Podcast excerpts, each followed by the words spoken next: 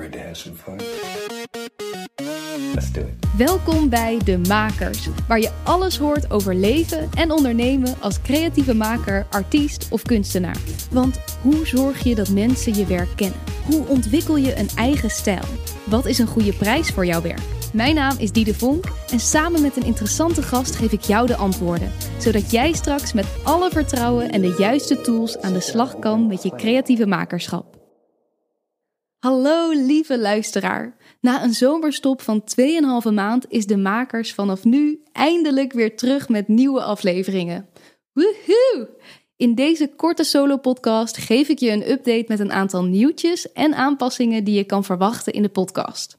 Ik loop over van het enthousiasme om je alle nieuwe afleveringen te gaan laten horen. En daar ben ik echt zo blij mee, want om eerlijk te zijn, voor deze zomerstop was dat enthousiasme iets minder. Ik wist het even niet meer zo goed wat ik wilde met de podcast. Heeft het zin om afleveringen te blijven maken? Halen mensen er genoeg waarde uit? Om deze vragen eerlijk te beantwoorden en vanuit ontspanning te kunnen overdenken, was het tijd voor een break. En dat ik dat nodig had, merkte ik eigenlijk pas toen ik het deed. Want wat eerst één weekje pauze zou zijn, werden er twee en drie en vervolgens tweeënhalve maand. Maar gelukkig, door afstand te nemen, werd uiteindelijk alles weer helder.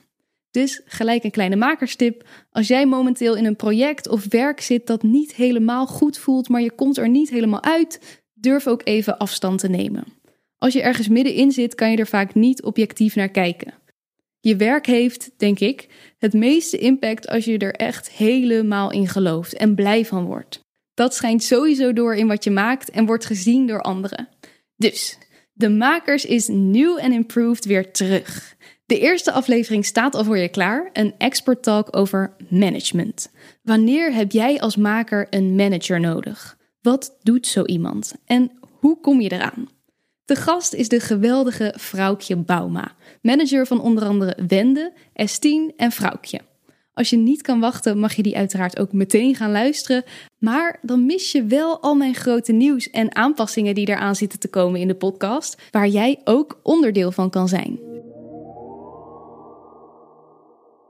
Drieënhalf jaar geleden begon ik met deze podcast en zat ik zelf midden in mijn persoonlijke zoektocht naar hoe zorg ik dat er mensen naar mijn voorstelling komen? Hoe vind ik speelplekken? Hoe zorg ik dat ik de tijd maak om te schrijven?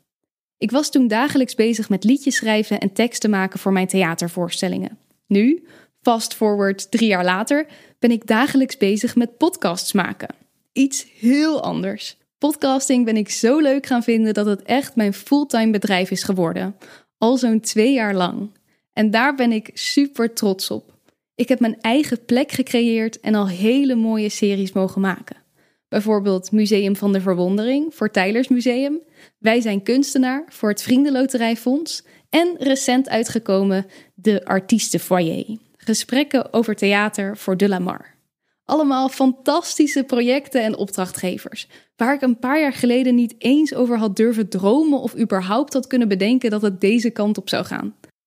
Maar door deze ontwikkeling bevond ik mezelf veel minder in het parket van een maker die net is afgestudeerd en zijn weg aan het zoeken is.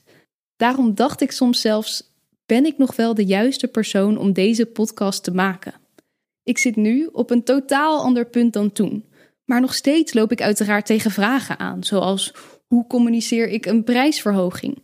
Hoe hou ik een balans tussen werk in opdracht en creatief werk? Hoe verzamel ik de juiste mensen om me heen?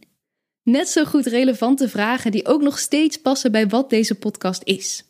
In elke fase van je makerschap zullen er dingen blijven zijn die je bezighouden. Dus uiteraard blijf ik deze podcast maken. Er zijn nog zoveel verhalen te vertellen, nog zoveel lessen te leren en nog zoveel makers die zich wel eens alleen voelen en gelijkgestemden zoeken. Daarom heb ik besloten om ook die andere makers, zoals jij misschien, een stem te geven in deze podcast. In de aankomende gesprekken zul je via voice memo's of via een door mij voorgelezen bericht in elke aflevering een vraag van een andere maker gaan horen. Die zullen gaan over onzekerheid, over je prijs bepalen, gezien worden en heel veel meer. Dus heb jij een prangende vraag? Stuur hem dan op via een DM op Instagram, de Makerspodcast. Ik vind het heel interessant om te horen waar jullie allemaal tegenaan lopen en waar je een antwoord op wil. En je mag er natuurlijk ook eventjes bij vertellen wie je bent en wat je doet. Maar anoniem mag ook. Nog een aanpassing die je terug zult horen is dat ik nog meer tijdens de gesprekken al ga focussen op de lessen en waarden die jij als luisteraar uit een aflevering krijgt.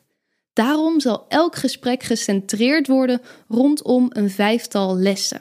Wat ik normaal altijd doe, is aan het einde van de afleveringen mijn vijf grootste takeaways delen.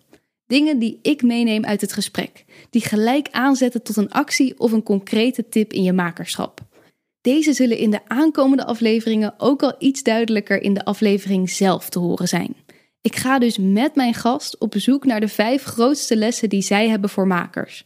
Bijvoorbeeld een les die voortkomt uit hun faalverhaal, een les uit hun tijd als student, een les als antwoord op de makersvraag, etc.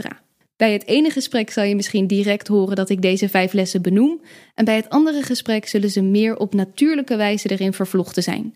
Maar weet dus dat je uit elke aflevering sowieso vijf goede lessen gaat krijgen, die op alle verschillende soorten disciplines toepasbaar zijn. En dan heb ik nog iets bedacht.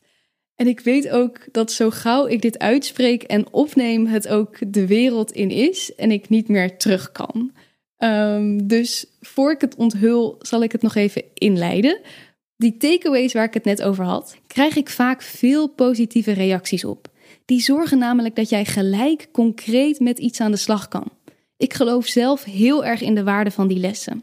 Daarom heb ik een tijdje terug al die tips van aflevering 54 tot en met 99 gebundeld in een e-book. Dit is een soort mega motivatie powerboekje geworden, vol met aanmoedigingen en fijne tips. Je kunt hem trouwens gewoon downloaden via demakerspodcast.com/downloads. Als je er doorheen leest, kan je bijna niet anders dan aan de slag met je creatieve ideeën.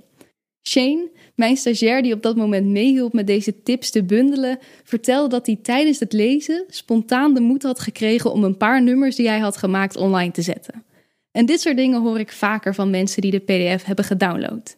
Hoe tof en voor mij bewijs genoeg dat woorden ook echt mensen in beweging kunnen zetten. Want een podcast luisteren is leuk, maar nog fijner als je gelijk zelf ook aan de slag gaat. Dus ik heb iets nieuws bedacht. Vanaf maandag 29 augustus ga ik in ieder geval één maand lang dagelijks een podcast uitbrengen. Ja, dagelijks. Dat hoor je goed. Ik wil namelijk dat je elke dag op kunt staan met een korte boost voor je makerschap. Een creativiteitstip, een korte les, een goed fragment uit een boek of noem maar op.